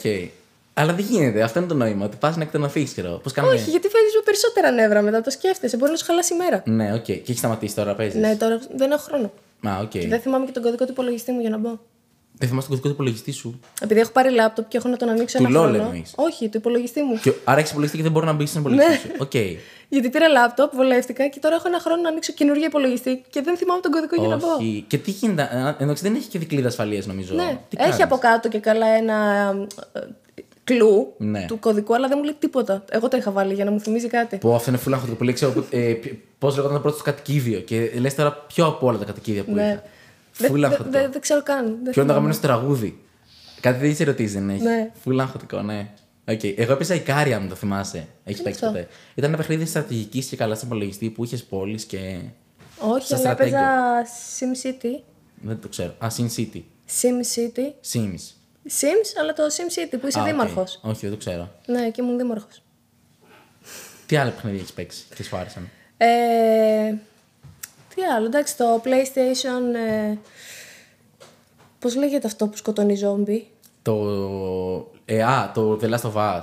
Και Resi- το The Last Resident- of Us το έχω στο σπίτι, το Resident Evil το 5 το έχω τερματίσει. Οκ. Ε, πάρα πολύ Tekken, όταν Οκ. μαζευόμαστε παρέα. Το άλλο μωρέ, πώς λέγεται αυτό με τα zombie, όχι το Counter Strike, το Zombie Apocalypse. Call of Duty. Οκ. Ναι, μου αρέσει πάρα πολύ. Αυτά είναι πολύ δύσκολα. Και αγχωτικά. Ναι. Ε, νομίζω με κορυδεύεις, αλλά. Εντάξει, δεν είναι αγχωτικά. αλλά- Όχι, όντως. Α, είναι αγχωτικά. Ναι. Οκ. Ε, έχεις κάποιο guilty pleasure, κάτι που να κάνεις στον ελεύθερο σου χρόνο που να σ' αρέσει ξέρω, και να ντρέπεσαι να το πεις. Εντάξει, δεν τρέπομαι γενικά για τίποτα, αλλά μου αρέσει πάρα πολύ να βλέπω πολύ ε- εύπεπτα πράγματα που έχει βγάλει η τηλεόραση. Αυτό που λέμε, ξέρεις, Trust TV. Οκ. Ε, Το αγαπημένο σου. τύπου, ε, το αγαπημένο μου είναι η φιάλτη στην κουζίνα. Με μποτρίνει. Ναι, θα πάω τώρα τη βδομάδα που έρχεται. Θα πάω να φάω στο εστιατόριο του για να τον γνωρίσω. Αλήθεια. ο- Ακολουθιόμαστε, μου κάνει Τι likes, λες, του ρε. Ε. κάνω likes. Είναι ο αγαπημένος μου τηλεοπτικός περσόνας. Έχετε μιλήσει. Ναι. Οκ. Ε, και μπορώ να βάζω επεισόδια και να τα επαναλαμβάνω μαζί του. Αυτά που λέει. Τι λες. Ναι, ναι, το, το έχω αλλιώσει. Οκ. Τι άλλα βλέπεις από Trust TV. Ε, ξέρω όλα τα όχι του X Factor. Τα όχι τα παλιά. Ναι, τα όχι, έτσι λέγεται το βίντεο, τα όχι. Οκ. τα ξέρω όλα. Ε, τώρα έχω ξεκινήσει, βλέπω first dates. Α, το έχω τσεκάρει που είναι ένα. Ναι. Θέλω να στείλω μία φίλη μου Οκ. και να πάω στο δίπλα τραπέζι κουμπάρσος. Θα τα γαμάτα αυτά. Ναι, πάρα πολύ. Ε, εμ, εμένα δεν ξέρω ποιο μου, α- ξέρεις ποιο μου, α- μου αρέσει το Fort Bayard πάρα πολύ, το θυμάσαι. Το Όχι. Fort Bayard που ήταν. Ε, Ποιος το παρουσίαζε, ο Φερεντίνος παρουσίαζε. Ο Φερεντίνος παρουσίαζε τα πάντα. Α, καλά, έχω μια ιστορία. Λοιπόν, πώς λεγόταν. Θα, θα πάω σε λίγο στο Fort Bayard. Έχω διάσπαση προσοχή επίση. Κι εγώ. Αλήθεια. Πολύ σοβαρή. Ωραία, τρέλεια, τέλεια. Ε, πώς λεγόταν αυτό ο παρουσιαστής που. Ο Μπονάτσος. Ναι. Όχι, δεν λεγόταν Μπονάτσος. Ένας στις φάσεις πριν του Φερντινό. Ένας που είχε και αδε... Ο Μικρούτσικος. Ε, καλά τον λέω. Είχε... Ήταν ένας παρουσιαστής σαν το Φερεντίνο όταν ήμουν πολύ, πολύ μικρός και είχε ένα παιχνίδι με, με πόρτες. Ή τα έχω μπερδέψει στο μυαλό μου τώρα. Που πρέπει να διαλέξει ανάμεσα σε πόρτες και πίσω από κάθε πόρτα υπήρχε κάτι, ένα έπαθλο. Τέλος πάντων, δεν θυμάμαι. Μικρούτσικος. Και θε- μου άρεσε πάρα πολύ. Ξέρω, είχα, ήμουν ερωτευμένος με μικρούτσικο. Τύπου, Σκέψου, μου, ήμουνα Δευτέρα Δημοτικού, δεν κάνω καμία πλάκα. Και τύπου έβλεπα φανατικά αυτό που έβγαζε, δεν θυμάμαι τώρα τι ήταν. Και μου είχε κολλήσει και το όνομα μικρούτσικος, δεν ξέρω, μου φαίνονταν πολύ αστείο. ότι Είχε Καπαρό, ταφ σίγμα. Το λες και γεμίζει το στόμα σου. Ήταν, ξέρεις, και είχα, ε, legit είχα πάθει τρελό. Fave Story τον έβλεπες. Όχι, δεν έβλεπα. Τώρα πρόσφατα ήταν αυτό. Ναι, πρέπει να ήμουν δημοτικό περίπου. Ωραία, οκ, όχι και το έβλεπα. δεν, δεν ξαναβγήκε ένα. Νομίζω να ξαναβγήκε νομίζω. Α, ναι, ένα το. αυτό που ήταν σε ένα σπίτι του Big Brother. Α, ναι, οκ. Μπράβο. Όχι, εγώ τον θυμάμαι παλιά. Και είχα πάει, ήθελα να πω στους μαθητές μου για το μικρούτσικο και το είχα γράψει σε ένα χαρτάκι στο σπίτι μου. Και είχα πάει την άλλη μέρα στο σχολείο. Και χτυπάει διάλειμμα και βγαίνουμε έξω, ξέρω. Και πάω, μεταφέρω το χαρτάκι, το δίνω από μαθητή σε μαθητή. Και το χαρτάκι έγραφε σπίλιος μικρούτσικο. Αυτό είχα γράψει. Εντάξει. Και θυμάμαι σκηνικό να σκάει η καθηγήτρια, ήταν φούλα αυστηρή η συγκεκριμένη δασκάλα μας η οποία βλέπει μια κινητικότητα να ανταλλάσσουμε ένα χαρτάκι και να μην έχει ιδέα τι γίνεται. Και κάνω εικόνα, το θυμάμαι σαν χθες. Να παίρνει το χαρτάκι από τα χέρια μου. Η- Δεν ξέρω τι θα πίστευε αυτή η κυρία ότι έγραφε αυτό το χαρτάκι. Παίζει να είχε τρελά expectations. Και θυμάμαι τη φάτσα της όταν διαβάζει σπήλιο μικρούτσικος. που παίζει να μην έβγαζε κανένα νόημα για αυτή την, τη γυναίκα αυτό το χαρτάκι. Και το θυμάμαι σαν χθες αυτό. Τέλειο. Ναι. Ε, και, ε, και μια άλλη ιστορία ντροπή. Ξανά ευχαριστώ που είμαι στο podcast σου. ε, μια άλλη ιστορία ντροπή που θέλω να, να μοιραστώ εδώ πέρα που σε έχω. Ε, θα σε ρωτήσω και εσένα μετά όμω να μου πεις. Ε, πάλι με την ίδια δασκάλα, τρελό. Ε, ήταν. Ε, ε, δε- θέλαμε χαρτιά, κόλλες χαρτιού, λευκές. Κάτι ήθελε να σημειώσει. Και δεν είχαμε, εν πάση περιπτώσει. Και λέει, ξέρω ποιο παιδί θα πάει να ζητήσει από άλλο τμήμα να. Μήπως έχουν. Και λέω, θα πάω εγώ. Και πήγα τώρα εγώ σπίλιος φλόρο Δευτέρα Δημοτικού. Ε, από τάξη σε τάξη, ρώταγα, ρώταγα, ρώταγα. Και μη στα απολογώ. Ε, το, έχω ξεκινήσει την ιστορία, δεν είναι τόσο αστεία τελικά τώρα που σκέφτομαι, αλλά θα την πω. δεν έχει τόσο κλιμάκωση, αλλά τώρα την έχω ξεκινήσει. Δεν μέσα πολύ εγώ και φτάνω σε μια αίθουσα και λέω: Γεια σας, έχετε χαρτιά. Και έτσι μίλαγα. Και μου κάνει αυτή η, κυρία- η δι- η δασκάλα, ξέρω ότι τίμητο λέει: «Ε, Τι χαρτιά θες, Α4. Και εγώ νόμιζα ότι εννοούσε αν είμαι από το τμήμα Α4. Και έτσι λέω: Όχι, Β2. Και το λέει αυτό και παιδιά γελάει όλη η τάξη. Ήταν και τρίτη δημοτικού τότε. Έχω μόνο Δευτέρα και ήταν τρι, τρίτα δημοτικού και γέλασε όλη η τάξη. Πρώτη φορά γελάνε με αστείο μου, αλλά εγώ δεν το έκανα επίτηδες. Και τότε αποφάσισε τι θέλει να κάνει στη ζωή ναι. του. Και έτσι αποφάσισα να γίνω κωμικό. Και ένιωσα φουλάβολα γιατί εγώ δεν είχα καταλάβει γιατί γελάνε. Δε- Γιατί δεν ήξερα ότι το χαρτί λέγεται Α4. Και μου πήρε τύπου πάνω από δύο χρόνια γιατί με είχε στοιχειώσει αυτή η εικόνα του ότι με κορυδεύανε με όλο τάξη χωρίς να ξέρω γιατί. Και μετά που έφτασα Τετάρτη Πέμπτη Δημοτικού και έμαθα ότι το χαρτί ήταν Α4 και έβγαλα ένα άλλο νόημα στο μυαλό μου. Και γελάει ξαφνικά μετά από δύο χρόνια. Ναι, Sorry, ναι, ναι. αλλά fun fact υπάρχει β2 χαρτί. Υπάρχει β' χαρτί. Τι έγινε τριτάκια τώρα. που με κορυδεύετε. Οκ. Ωραία. Ε, εσύ έχεις κάποια έτσι ιστορία που να θυμάσαι από παιδική ηλικία που να... ή τώρα πρόσφατα ξέρω που να έχει γίνει τζέρτζελο και να. ή να ήθελε να ανοίξεις γύνα κατά ποιοι, ξέρω εγώ. ναι, τώρα μόλις μου ήρθε μία, μιας και με πήγες έτσι στα παιδικά τα χρόνια και στα μαθητικά. Ήμουνα στο αμφιθέατρο, αλλά δυστυχώς δεν ήμουν τόσο μικρή για να δικαιολογείται. Στο αμφιθέατρο της σχολής. Ε, Ναι, στη σχολή. Ε, και είναι εξεταστική, δίνουμε, δεν θυμάμαι καν ποιο μάθημα ήταν και μας ε, πέφτει, ξέρω εγώ, το κείμενο που λέει έρχεται ένας καινούργιος τομογράφος στην επιχείρηση και πρέπει να κάνετε μία σύσταση στους υπόλοιπους εργαζομένους. Οπότε φτιάξτε το κείμενο από κάτω σαν ένα και, και study. Ξεκινάνε όλοι γράφουν και έχω μείνει εγώ ξέρω εγώ, και τους κοιτάω όλους γύρω γύρω και σηκώνω σε κάποια φάση το χέρι μου μου λένε ναι και λέω τομογράφος είναι κάποιος άνθρωπος ή κάποιο μηχάνημα Οκ. και άρχισα άρχισαν να γελάνε τελικά τι είναι Ε, μηχάνημα είναι. εντάξει αυτό δεν το ήξερα Εντάξει, λογικό. δεν ήξερα αν είναι κάποια ειδίκευση ή Ναι, κάποιο οκ. μηχάνημα και εκεί γέλασαν όλοι. Εντάξει, άλλη φορά ήταν μικρή, το είπα και πρόσφατα σε μία εκπομπή που χαίστηκα πάνω μου. Πολύ στενάχωρη ιστορία. Οκ. Δεν μπορώ να νιώθω ότι με κυνηγάει κάποιος ή ότι με, ότι με ψάχνει. Δεν μπορούσα να. Ναι, μου προκαλεί φοβερό άγχος και παίζαμε κρυφτό. Το ακούς το αεροπλάνο προς Γιώργο Ε. Ναι. ναι. τα αυτιά μας. Πιθανότατα να μην ακούγεται στο βίντεο, αλλά αυτή τη στιγμή ακούγεται παιδιά λες και είμαστε τύπου στο Βενιζέλος. Και είναι ένας τύπος τώρα με, με ακουστικά στα δικά μας και κάνει νεύματα σε, σε αεροπλάνο να περάσουν. Τι ακραίο ήταν αυτό. Οκ, συνεχίζουμε. Ναι. Ε, Εμάς στη σχολή, αγαπημένοι μου, έχω δύο τζέρτζελο ιστορίες. Αν θες να τις μοιραστώ. Εννοείται ότι θέλω. Ωραία, οκ. Ε, σε- νιώθω ότι κάνω κατάχρηση του χρόνου σε αυτή τη στιγμή. σε, σε κάλεσα. Ντόντι Λίλι, έλα να ακούσει. Είναι σαν να έχω free stand εδώ πέρα. Ναι, ισχύει. Ε, η πρώτη είναι ότι σε εξεταστική ήταν, είχαμε επιτηρητές και τέτοια, αλλά κάτι αρρώστησε ο επιτηρητής και δεν είχαν πιο να βάλουν επιτηρεί την αίθουσα και βάλουν το θηρορό της ε, της SOE, ο οποίος μάνσκάει Και είναι σε φάση, παιδιά, δεν με νοιάζει καθόλου. Αντιγράψτε. Και Τέλειο. απλά αράζει μια καρέκλα και δεν έχω δει μεγαλύτερο μακελιό στη ζωή μου. Δηλαδή, σε αίθουσα εξεταστικής σηκώνονται πάνω άτομα, ανταλλάσσουν κόλλες, ε, κινητά, σημειώσεις. Ε, αντέγραψα Τέλειο. full. Η καλύτερη μέρα της ζωής πρέπει να Ναι, ήταν αυτή. πήγα, γιατί δεν ήμουν, ήμουν αδιάβαστος. Και πήγα αντέγραψα, αλλά αντέγραψα από λάθος άτομο και πήρα τρία. και νιώσα full ξενεραμένο γιατί πέρασε όλη η σχολή πλην- πλην εμού και του μάν που αντέγραψα. Αλλά εκείνη τη στιγμή ξέρεις, δεν ξέρεις, κατάλαβες. Ναι. Έπαιξα με τις πιθανότητες και έχασα. One shot, an opportunity. Ναι. Το το βάζω. ε, και το δεύτερο πράγμα που είχε τζέρτζελο που είχα κάνει είναι ότι εγώ γίνηκα στη σχολή ψηλοτρόλαρα, ρε παιδί μου. Τι έχει σπουδάσει. Δίκη επιχειρήσεων. Κοντά είμαστε. Ναι. Ναι. Αλλά δεν το έχω τελειώσει. Έχω ένα μάθημα για πτυχίο. Άντε με το καλό. Δεν, δεν ξέρω αν θα το δώσω. Εντάξει. Οκ. Ε, και είχα πάρει ένα ψεύτικο μικρόφωνο ε, και είχα πάρει ένα JBL ηχείο, το είχα βάλει κάτω από το έδρανα του καθηγητή.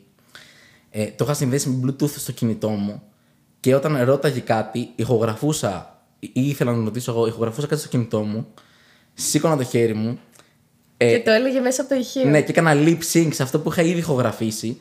Ο ήχος ακουγόταν κάτω από το έδρανο και ο καθηγητής είχε πάθει. Δεν, ξε- δεν ήξερε τι συνέβαινε. Τέλειο. Ήταν φούλα αστείο. Τέλειο, Και τέλειο. ήταν τέλειο. τεράστιο αμφιθέατρο και ήμουνα, είχαμε τρελή απόσταση. Και ήταν πραγματικά από τα πιο αστεία πράγματα που έχουν συμβεί. Τρελό τζέρτζελο. Τέλειο. Ναι. Εμείς το κάναμε αυτό, ξέρεις, το βάζαμε σε τουαλέτες και όταν, έβγαινε ένας, α- όταν έμπαινε ένας άνθρωπος βάζαμε φούλη να παίζει κλανιά Οκ, α, γαμάτο. ε, στο αεροδρόμιο που έχει τη συνήθως πολύ μεγάλη ουρά, οπότε έβγαινε κατακόκκινος από ντροπή και έλεγε παιδιά δεν ήμουν εγώ, δεν ξέρω τι λε, παίζει». ρε. Ναι. Τρελό αστείο είναι αυτό. Ναι. Ήξερες τι μπορεί να κάνεις. Να βάλεις. Πω πω, αυτό θα είναι γαμάτο. Να, να πας κάπου σε τουαλ, σε στο αεροδρόμιο και να έχει τρεις τουαλέτες, ξέρω εγώ. Με κάποιο τρόπο να μπεις, ξέρω στη μια πόρτα, να την κλειδώσεις, να σκαρφαλώσεις, να βγεις με κάποιο τρόπο, αλλά να την αφήσεις κλειδωμένη. Να κολλήσεις ένα JBL και να λέει άλλος ανά δύο λεπτά. Κατάλαβες. Οπότε να μην υπάρχουν τουαλέτε και εσύ να χτυπάς και να είναι κάποιος σε ό,τι που τρεις ώρες να χτυπάει τουαλέτε και να ακούγεται απλά άλλος, άλλος. Το... Οκ. Ε, κάναμε ένα μικρό διάλειμμα. Ε, αλλά συνεχίζουμε ακάθεκτη. το Τζέρτζελο δεν τελειώνει. Να πούμε στον κόσμο ότι μέχρι αυτό το σημείο, όσοι βλέπετε ακόμα, ε, παίζει να φαίνομαι super χαζός, αλλά στην κανονική ζωή είμαι πιο έξυπνος. Οπότε προχωράμε και δίνω πάσα στον εαυτό μου. Και σε, θέλω να σε ρωτήσω κάτι. Είπες κάτι που μου άρεσε πάρα πολύ. Έχεις διαβάσει ένα από τα αγαπημένα μου βιβλία. Ποιο, Το. Ε, η δύναμη του τώρα, του Έκαρτ Όλε. το κατάφερες όλο. Ναι, μου άρεσε πάρα πολύ. Αλλά δυσκολεύτηκα πάρα πολύ στο να το μ, ε, εφαρμόσω. Είναι Αυτό που το ξέρεις. Μεγάλη ιστορία. Που το ξέρεις ότι το έχω διαβάσει. Το έχεις πει κάπου τσ, σε μια συνέντευξη κάτι τέτοιο. Wow. Γενικά δεν είναι τόσο creepy. Επίσης δεν είναι τόσο creepy στην κανονική ζωή, να το πούμε γι' αυτό. Αλλά το κάνουμε τους καλεσμένους. Όχι, είναι επαγγελματισμός αυτό, ότι έρχεται ένας άνθρωπος ναι. και... Είναι full αγχωτικό γιατί πρέπει να δεις πολλά πράγματα. Ναι. Και ας πούμε για ένα επεισόδιο podcast, εγώ μπορώ να αφιερώσω τέσσερις μέρες, ας πούμε. Γιατί πρέπει να δω τα πάντα, να σκεφτώ και δεν. Είναι, είναι λεπτή γραμμή γιατί ξέρεις, ο κόσμος που θα το δει δεν έχει δει όλα τα δικά σου πράγματα. Οπότε πρέπει να υπάρχει μια ισορροπία μεταξύ του τι έχει δει ο κόσμος, τι έχω δει εγώ και τι έχεις πει. εσύ. Γιατί εγώ, ας πούμε, στο είχα πει και όταν είχα έρθει, σταμάτησε σε ένα, ότι δεν θέλω να με ρωτάνε πράγματα τύπου Α, αν πεις ένα αστείο και δεν γελάσει κάποιος, σου έχει συμβεί ποτέ.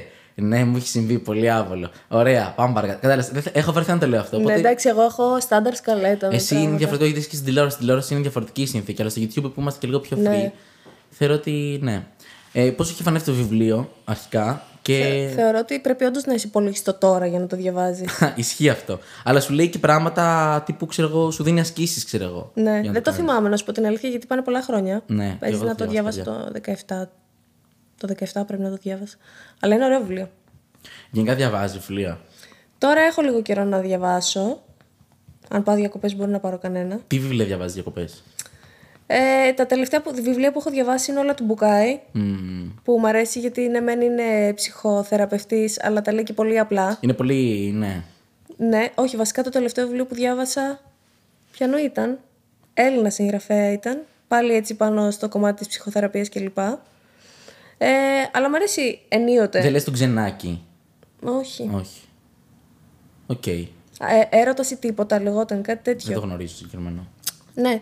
Μ' αρέσει όμως να διαβάζω και τύπου περιπέτειες, ε, αστυνομικά και τέτοια. Γιατί θεωρώ ότι αυτά, δηλαδή ότι έχω διαβάσει βιβλίο και μετά έχει βγει και σε ταινία, θεωρώ ότι πάντα το βιβλίο είναι καλύτερο. Ναι, έχεις αυτό το προτέρημα ότι μπορεί να λες ότι το βιβλίο είναι καλύτερο από την ταινία. Πα- Καλά, αυτό ισχύει πάντα γιατί στο βιβλίο πρώτον έχεις περισσότερες σελίδες και γενικά αναπτύσσει πιο γρήγορα την ιστορία από ό,τι στην ταινία. Και έτσι, το είναι- φτιάχνεις και στη φαντασία σου με Μπράβο. έναν τρόπο που μπορεί να μην μπορεί να αποτυπωθεί σε εικόνα. Υπάρχει κάποιο βιβλίο που διάβασες και μετά ξενέρωσε που το είδες στην ταινία. Όχι ξενέρωσε, αλλά ας πούμε το Harry Potter μου άρεσε πιο πολύ σε βιβλίο Οκ. Ναι. από ότι σε ταινία.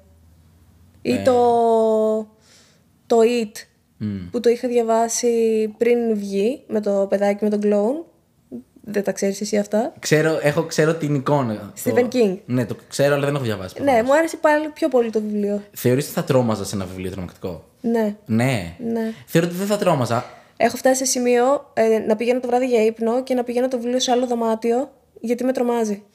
Τι λες, ρε. Ναι. Ξέρεις, σκέφτομαι ότι στο, στην ταινία αυτό που με τρομάζει εμένα είναι το jumpscare, ας πούμε.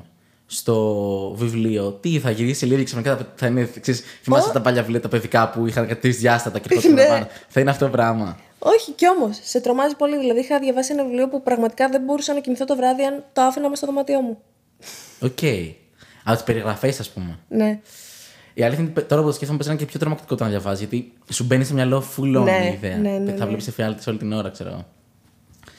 Ε, Οκ, άρα. δια- Και το βλέπεις και γραμμένο, γιατί στην ταινία σου να είναι, βγαίνεις λίγο έξω από την ταινία και λες: Είναι ηθοποιοί. Το κάνουν στα ψέματα. Ενώ στο γραπτό λες. Και άμα μου γίνει και εμένα αυτό. Ναι, και άμα ισχύει. αυτό. Κα- Το πιο creepy πράγμα είναι όταν τελειώνεις κάτι, μια ταινία ή οτιδήποτε και λέει βασισμένο σε αληθινά γεγονότα. Το συχαίνομαι. Εκεί- Και πλέον είναι όλες βασισμένες Ε, με ναι, κάποιο τρόπο. εγώ είχα δει το, του Steve Jobs στο ντοκιμαντέρ και είχα χυστεί πάνω μου. Πλάκα κάνω προφανώ. Ε, αλλά εγώ δεν διαβάζω τόσο πολύ πλέον. Παλιά διάβαζα αρκετά. Στην παραλία και εμένα μου άρεσε να διαβάζω πάρα πολύ. Είχα πάρει μια φορά το, τον τελευταίο πειρασμό, το Καζατζάκι. Ε, γιατί θεωρώ ότι στην παραλία και στο μετρό, ε, επειδή έχεις πολλούς αντιπροσωπισμούς, δεν προλαβαίνεις να διαβάσεις. Οπότε ε, το ζυγίζει και λες να φαίνομαι cool καλύτερα. Γιατί ξέρεις, έχω πάντα όταν περνάω ρε παιδί μου στην παραλία και κοιτά, αυτό που κοιτά στην παραλία πάντα είναι τι διαβάζει ο καθένας. Αν τον Dan Brown, ξέρω ότι εντάξει, Ναι. δεν, δεν έχουμε πολλά κοινά. Αν και μου αρέσει πολύ ο Dan Brown που έχει ξέρεις το God Da Vinci και αυτά. ναι, ναι, ναι. Και αυτά είχα ξενερώσει που τα είχα δει στο, στο σινεμά. Γιατί. Ε, Γιατί αυτό το έχει στο μυαλό σου πολύ διαφορετικά, ρε παιδί μου, και πας και το βλέπεις και δεν ξέρω. Εσύ βλέπεις ταινίες, σειρές και τέτοια πράγματα. Εμένα το αγαπημένο μου, η αγαπημένη μου έξοδος είναι με τη σειρά φαγητό και αμέσως μετά σινεμά. Α, οκ. Ναι, μου αρέσει πάρα πολύ το σινεμά, αλλά δεν αρέσει στους φίλους μου. Εμένα μου αρέσει πάρα πολύ το σινεμά. Πάμε. Ωραία. Αλλά θέλω θερινό. Όχι. Άντε καλά. Εντάξει. Δεν βολεύουν οι καρέκλες εκεί. Η αλήθεια είναι αυτή, αλλά έχει τζέρτζελο. Κουνούπια. Κουνούπια έχει πολλά, αρκε- η αλήθεια είναι αυτή. Ε, μ, υπάρχει κάποια ταινία που να σου άρεσε τελευταία. Ε, δεν έχω δει τελευταία Οκ. ταινίες. Μία ταινία που μου άρεσε πάρα πολύ ήταν το Public Enemies. Το έχεις δει. Όχι, αλλά το ξέρω. Δεν το έχει δει κανείς όποτε το λέω. Είναι με τον Τζον Ντεπ. Κάτσε, δεν έχει σχέση με. Που ήταν που μουσική. λίστευε τράπεζες και. Α, οκ. Ναι. Μου άρεσε πάρα πολύ αυτή η ταινία και θυμάμαι ότι είχα γυρίσει με τα πόδια σπίτι μου εκείνη το βράδυ και σε όλη τη διαδρομή έκλαιγα. Άντε ρε. Ναι. Οκ. Ταυτίζομαι πάρα πολύ με τις ταινίες. Βέβαια, ποτέ δεν έχω ληστέψει τράπεζα. Ναι, δεν ξέρω ισχύει. γιατί. Δεν πειράζει, ταυτίζεσαι με το. Θα ήθελες. ε, εμένα μου αρέσουν πολύ οι ρομαντικές ταινίες. Αλήθεια. Συγκινιέμαι πάρα πολύ. Έχεις το notebook. Ναι, το notebook δεν είναι από τις αγαπημένες μου. Μου αρέσει πάρα πολύ το. μ, Δεν θυμάμαι πώς λέγεται. Thrix- θρι- ε, 365 μέρες of summer. Πώς λέγεται. Ίσως στα σχόλια με διαψεύσουν, αλλά. κα- την έχω δει. Γενικά, αν έχει λίγο ρομάντζο, συγκινιέμαι. Δεν ξέρω. Και ας είναι και πολύ basic. Ε, δε- Δεν θέλω πολύ. Λίγο να βάλεις λίγο μουσική συναισθηματική και τέτοια θα συγκινηθώ. Και μου αρέσουν αυτές τις ταινίες γιατί ρε παιδί μου. Είναι το safe place μου, κατάλαβες. Ναι. Και ειδικά, δε- όσο πιο. Γενικά, ό- οι ταινίες που θέλω να βλέπω, ρε παιδί μου, δεν θέλω. να- Ρομαντικές κομμεντίες, ας πούμε, βλέπεις. Τι θεωρείται ρομαντική κομμάτι, γιατί δεν μπορώ να το προσδιορίσω 100% στο κεφάλι μου. Ε, μ, Εντάξει, δεν θέλω να είναι τώρα super ρομάντζο, αλλά ρε παιδί μου να είναι και λίγο συγκινητικό. Μου αρέσει δηλαδή αυτό. Και ας είναι, ας πούμε. Αυτό το καθόλου ρεαλιστικό δηλαδή. Ναι, δεν με πειράζει αυτό εμένα. Και ιδανικά θέλω στο τέλος να, να σμίξει και το ζεύγος. Ε, Αυτό γίνεται συνήθως. Αυτό μ' αρέσει Αν είναι εμένα. Αμερικανιά, σμίγει. Ναι, ναι. Αν δεις ε, Κορεάτικες, δεν σμίγει. Ναι, αυτό είναι το θέμα. Εκεί δεν μ' αρέσει πολύ. Εγώ θε- δε- το βλέπω ρε παιδί μου γιατί αυτό. Νιώθω, δεν είναι ότι θα εκτιμήσω τον κινηματογράφο, αν το... αλλά δεν θέλω συμβολισμούς και τέτοια πράγματα τέτοιε ταινίες. Θέλω να είμαι μέτρια έως κακά συναισθηματικά και να δω κάτι και να νιώσω καλύτερα ότι ξέρεις κάτι να περάσει η ώρα να, να συγκινηθώ και λίγο και να μου φύγει από πάνω μου, ξέρω. Κατάλαβα. Ε, μ, Παράλληλα ασχολείσαι και με τη μουσικη Είσαι DJ. Θέλω να μου πεις λίγο γι' αυτο Ε, πώς το βιώνεις και πώς αρέσει. Και... Μ' αρέσει. Οκ. Και θέλω να μου πεις. Ωραία. Ε, και θέλω να μου πεις επίσης. Ξέρεις τι, έχω στο μυαλό μου ένα στερεότυπο για του DJ. Ότι ρε παιδί μου, ξέρεις, εγώ αν είχα στην παρέα μου DJ. Ε, βασικά, αν ήμουν DJ, κάθε φορά που θα ήμουν συνοδηγό, θα επιμελούμουν τη μουσική στα μάξι. Ναι. Το κάνεις. Ναι, αν είναι αμάξι που μπορείς να βάλεις εσύ μουσική και δεν Ναι. έχει μόνο ραδιόφωνο, ναι, μου αρέσει πάρα πολύ. Ε, κοίτα, γενικά με τη μουσική έχω μία τρέλα. Δηλαδή, νομίζω ότι είναι, ήταν οι δύο δός μου πάντα στα πάντα. Και παρέες να μην είχα και να μην ήξερα πώς να εκφραστώ και ου, ου, πάντα θα έπαιζα μουσική. Παίζω, ξεκίνησα να παίζω σάλπιγγα, φαντάζομαι, στα- στην Τρίτη Δημοτικού. Μετά πήγα τρομπέτα, μετά ξυλόφωνο, μεταλλόφωνο. Ε, μετά ξεκίνησα στην Πέμπτη Δημοτικού πιάνο που παίζω ακόμα. Οκ. Ε, και στα ενδιάμεσα έκανα και λίγο βιολί. Δηλαδή πάντα ε, μου άρεσε να παράγεις ήχο. Και μετά σιγά σιγά, ε, θυμάμαι είχα στα 19 μου σχέση με ένα παιδί που έπαιζε DJ σε μαγαζιά και καμιά φορά δεν προλάβαινε και του έφτιαχνα τις λίστες. Τι λες. Γιατί είμαι αυτός ο άνθρωπος που δεν, δεν μπορεί να σου απαντήσει το τι είδος μουσική ακούς. Ναι. Μου αρέσει να έχω ακούσματα γενικά, από τα πάντα.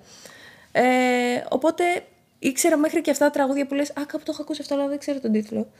Και μετά, ξέρεις, πήγαινα διακοπές με τους φίλους μου, αράζαμε, δεν ήξερα τότε από μηχανήματα και τέτοια, απλά έμπαινα YouTube, άνοιγα πάρα πολλά tabs και προσπαθούσα να κάνω αλλαγές ε, Τέλεια. τέτοιες. Και μετά τελείωσε αυτή η σχέση, πέρασαν πολλά χρόνια, έκανα μια άλλη σχέση που ήταν μουσικός παραγωγός. Οκ. Και εκεί άρχισε να μου δείχνει λίγο πώς μπορείς να δημιουργήσεις μουσική μέσα από το πρόγραμμα. Τρελάθηκα. Μετά άρχισα να γράφω και στίχους. Τι λες. Και λέω, ωραία, ε, έχω ερεθίσματα από εδώ, από εκεί. Μου αρέσει να ασχολούμαι με αυτό. Χρόνο δεν είχα, οπότε λέω, να, είναι το χόμπι που σου λείπει για να ξεσκάζει λίγο. Και πέρυσι παίρνω μια κονσόλα, αρχίζω, παίζω λίγο, πειραματίζομαι μόνη μου. Εντάξει, θεωρώ ότι από το YouTube πλέον tutorials υπάρχουν για τα πάντα. Δεν άνοιξα ποτέ, το έψαξα μόνη μου. Οκ. Ε, και λίγες μέρες μετά μιλάω με το Waterboom και μου λένε ε, «Οκ, ε, βραβεύεσαι φέτος, αλλά οκ, cool, βρες και κάτι άλλο να κάνεις, να σε έχουμε λίγο παραπάνω πάνω στη σκηνή». Λέω «Τι μπορώ να κάνω». Το σκέφτομαι λίγο, τους ξαναπαίρνω τηλέφωνο και λέω να παίξω μουσική. Οκ. Και ήταν η πρώτη φορά στη ζωή μου που έπαιξα μουσική Τι μπροστά λες, ρε. σε άνθρωπο και ήταν 50.000 άνθρωποι. Casually. Ναι, μου κόπηκαν τα πόδια, Προφανώς. εννοείται. Αλλά ήταν και μάθημα. Γιατί μετά από αυτό πας σε ένα μαγαζί και λες: Εντάξει, χαλαρά είναι εδώ. Ναι, ισχύει. Και μετά μες στο χειμώνα πήγα δύο φορές στη Θεσσαλονίκη, έπαιξα σε εκδηλώσεις και τέτοια. Μετά σε γενέθλια φίλων και φέτος πάλι Waterboom, σε κάτι events. Και πλέον τον λατρεύω γιατί ξέρεις, για να κάνουμε αυτό που κάνουμε, μας αρέσει με κάποιο τρόπο να επικοινωνούμε με τον κόσμο. Ε, και η μουσική μου φαίνεται ιδανική γιατί μπορείς να επικοινωνείς με τον κόσμο, αλλά χωρίς να χρειάζεται να μιλάς. Μμμ. Και βλέπεις και τις αντιδράσεις τους όταν αλλάζεις ένα κομμάτι. Ω, που κάνουν αυτά, ξέρεις από κάτω. Και μου αρέσει. Κάνεις και τρολιές. Ε, πέρυσι είχα κάνει μόνο στο Waterboom που μου είχε φτιάξει κάποιο μπιτάκι εγώ, εγώ τι κάνεις. Α, οκ. Και τα έβαλα. Γαμάτα. Αλλά κατά τα άλλα, όχι, εντάξει. Έχω δει ξέρεις, κάποιοι που κάνουν τρελές, τρελά trolls σαν DJs. Ναι. Που ξέρεις, πάνε να βάλουν ένα κομμάτι μετά το σταματάνε, το ξαναβάζουν, το σταματάνε. Ναι, ναι. Αυτά έχουν πολύ πλάκα. Εντάξει, εγώ η αλήθεια είναι ότι όταν ε, έχω κοινό αρκετό, ε, δεν πειραματίζομαι πάρα πολύ. Γιατί φοβάμαι να κάνω καμία βλακεία. Οκ. Δεν είμαι Εντάξει. πλέον τόσο άνετη να παίζω μετά τέτοια. Μμμ. Το πάω safe. Καλά κάνεις, η αλήθεια είναι. Δεν ξέρω, μου φαίνεται πολύ αγχωτικό όταν είσαι DJ. Τι μπορεί να πάει λάθος. Κοίτα, αρχικά έχεις πάρα πολλά. Να, να- δεν ξέρω, δεν έχω καμία επαφή, δεν μπορώ να πω κάτι τελείως ε, άστοχο. Διόρθωσέ με αν κάνω λάθος. Αλλά μεταξύ μας, δεν έχει παραπάνω κουμπιά η κονσόλα από ό,τι χρειάζεσαι. Τύπου, ε, δεν, οκ, δεν έχω πραγματικά ιδέα. Και μου φαίνεται full cool που κάνετε αυτά και, και τα πειράζετε. Αλλά είμαι σχεδόν σίγουρος ότι το 95% δεν είναι για το FX. ρε. Όχι, θα πω ότι το 95% χρειάζονται Α, Και απλά είναι κάποιοι που δεν τα πατάς όλη την ώρα. ναι, οκ. Κατάλαβες. Δεν ξέρω. Πα- ξ- ε, Στο μυαλό ενός άνθρωπου που δεν έχει ιδέα, πέφτει το τραγούδι. Σίγουρα οι αλλαγές και αυτά είναι κάτι που θέλει skills και το ένα και το άλλο και η μουσική που θα βάλεις. Αλλά από τη στιγμή που θα πέσει το τραγούδι, θεωρώ ότι δεν χρειάζεται κάποιο adjustment. στο Ναι, μυαλό μπορεί μου. ας πούμε να αλλάξει λίγο τον ήχο, να ακούγεται. να κόψει ας πούμε από το ένα τραγούδι τη μουσική και να ακούγονται μόνο τα vocals και να ακούγεται από το- από το άλλο τραγούδι η μουσική. Α, οκ, Ε, κάνεις τέτοια, τέτοια. πραγματάκια, ναι. Πάντω είναι, γαμα- είναι full γαμάτο. Δηλαδή, Ναι, είναι ξέρεις, ωραίο. είναι vibes. Δηλαδή, βλέπει τον Jay κάνει τέτοια και, και είναι, είναι πολύ ωραίο. Εμένα μου αρέσει πάρα πολύ να το κάνω σε φάση παρείστικη. Δηλαδή, τύπου να κλείσουμε το άλλο σουκού να πάμε κάπου ένα τριήμερο και να πάρουμε μαζί την κονσόλα. και Άντε, να... ρε. Ναι, μου αρέσει πάρα πολύ. Τύπου αυτό. στο σαλόνι του σπιτιού. Ναι, ή σε μια αυλή και τέτοια, να τσιλάρουμε και εγώ να μην συμμετέχω στη συζήτηση, να φτιάχνω την ατμόσφαιρα. Ε, με κάλυψες. Ε, θέλω να σε ρωτήσω, επειδή μου είπες ότι ουσιαστικά σ' αρέσει το σινεμά και το φαγητό. Για το φαγητό, τι, πώς το. Πας, ας πούμε, δοκιμάζεις. Πας σε εστιατόρια, πας σε. ξέρω εγώ τύπου. ή απλά σ' αρέσει το φαγητό. Αρχικά με ταύρος, μου αρέσει πάρα πολύ το φαγητό. Οκ. Ε, δεν μου έρχεται κάτι στο μυαλό που να μην μου αρέσει. Δηλαδή, ξέρεις, υπάρχουν άνθρωποι που σου λένε δεν τρώω το αυγο δεν τρώω τη φέτα. Δεν υπάρχει κάτι στη λίστα μου που να μην το τρώω. Ρε βήθεια τρως. Τρώω τα πάντα, δεν λες, έχω ρε? πρόβλημα, ναι. Και οι μπάμιες μου αρέσουν. Σ' αρέσουν οι μπάμιες. Ναι, Τι λες, ρε. τρώω τα πάντα. Είσαι ο κατάλληλος άνθρωπος, ξέρω, δεν ξέρω. Ναι, δεν, δεν έχω πρόβλημα. Ε, αλλά είμαι και πολύ σταθερή. Τύπου, αν βρω ένα μαγαζί που μου αρέσει το φαγητό, Θα πηγαίνεις. μπορώ να τρώω κάθε μέρα από αυτό το μαγαζί. Και το ίδιο φαγητό. Οκ. Ναι. Αγαπημένο φαγητό. Δεν έχω. Και τα τελευταία χρόνια η αλήθεια είναι ότι τρώω πάρα πολύ junk, μόνο junk. Ναι. Ναι, γιατί δεν έχω χρόνο να μαγειρεύω και μου έχει λείψει το μαγειρευτό. Αγαπημένο junk. Δεν ξέρω. Το σουβλάκι είναι νομίζω σταθερή αξία. Ξέρεις τι γίνεται με το σουβλάκι όμως, δεν το έχεις βαρεθεί και λίγο. Δηλαδή, το συζήταγα πρόσφατα, δεν θα φας ποτέ σουβλάκι και να ενθουσιαστείς ότι. ξέρεις, δεν θα πεις ποτέ Wow, έφαγα σουβλάκι. Όχι, εγώ το λέω κάθε Το μέρα. λες. Ναι. Και η πίτσα μου αρέσει τα μακαρόνια πάρα πολύ. Το ιταλικό, γενικά η Ας, σ' ιταλική αρέσει το κουζίνα. ιταλικό, ε. Ναι, πάρα πολύ. Και το μεξικάνικο. Μμμ, ναι. Και τα Οκ. noodles. Τα noodles είναι ωραία. Σούσι. Ο Ζούσε δεν τρώω. Απλά δεν μου αρέσει καθόλου το ομό στο σούσι. Τα θέλω όλα μαγειρεμένα. Δεν μπορώ. Ναι. Καλά, πήγα στην Ιταλία πρόσφατα ε, και έτρωγα μία μακαρονάδα. Και ε, μετά από τρία λεπτά μου λέει ένας εκεί Ιταλός, μου λέει ε, Είναι ομό αυγό αυτό που τρως. Και τύπου ένιωσα χάλια. Να σου πω κάτι. Επειδή Ναι. πήγα κι εγώ Ιταλία και λέω: Ωραία, θα φάω Ιταλικό. Μιας και μου πήγες? αρέσει η κουζίνα.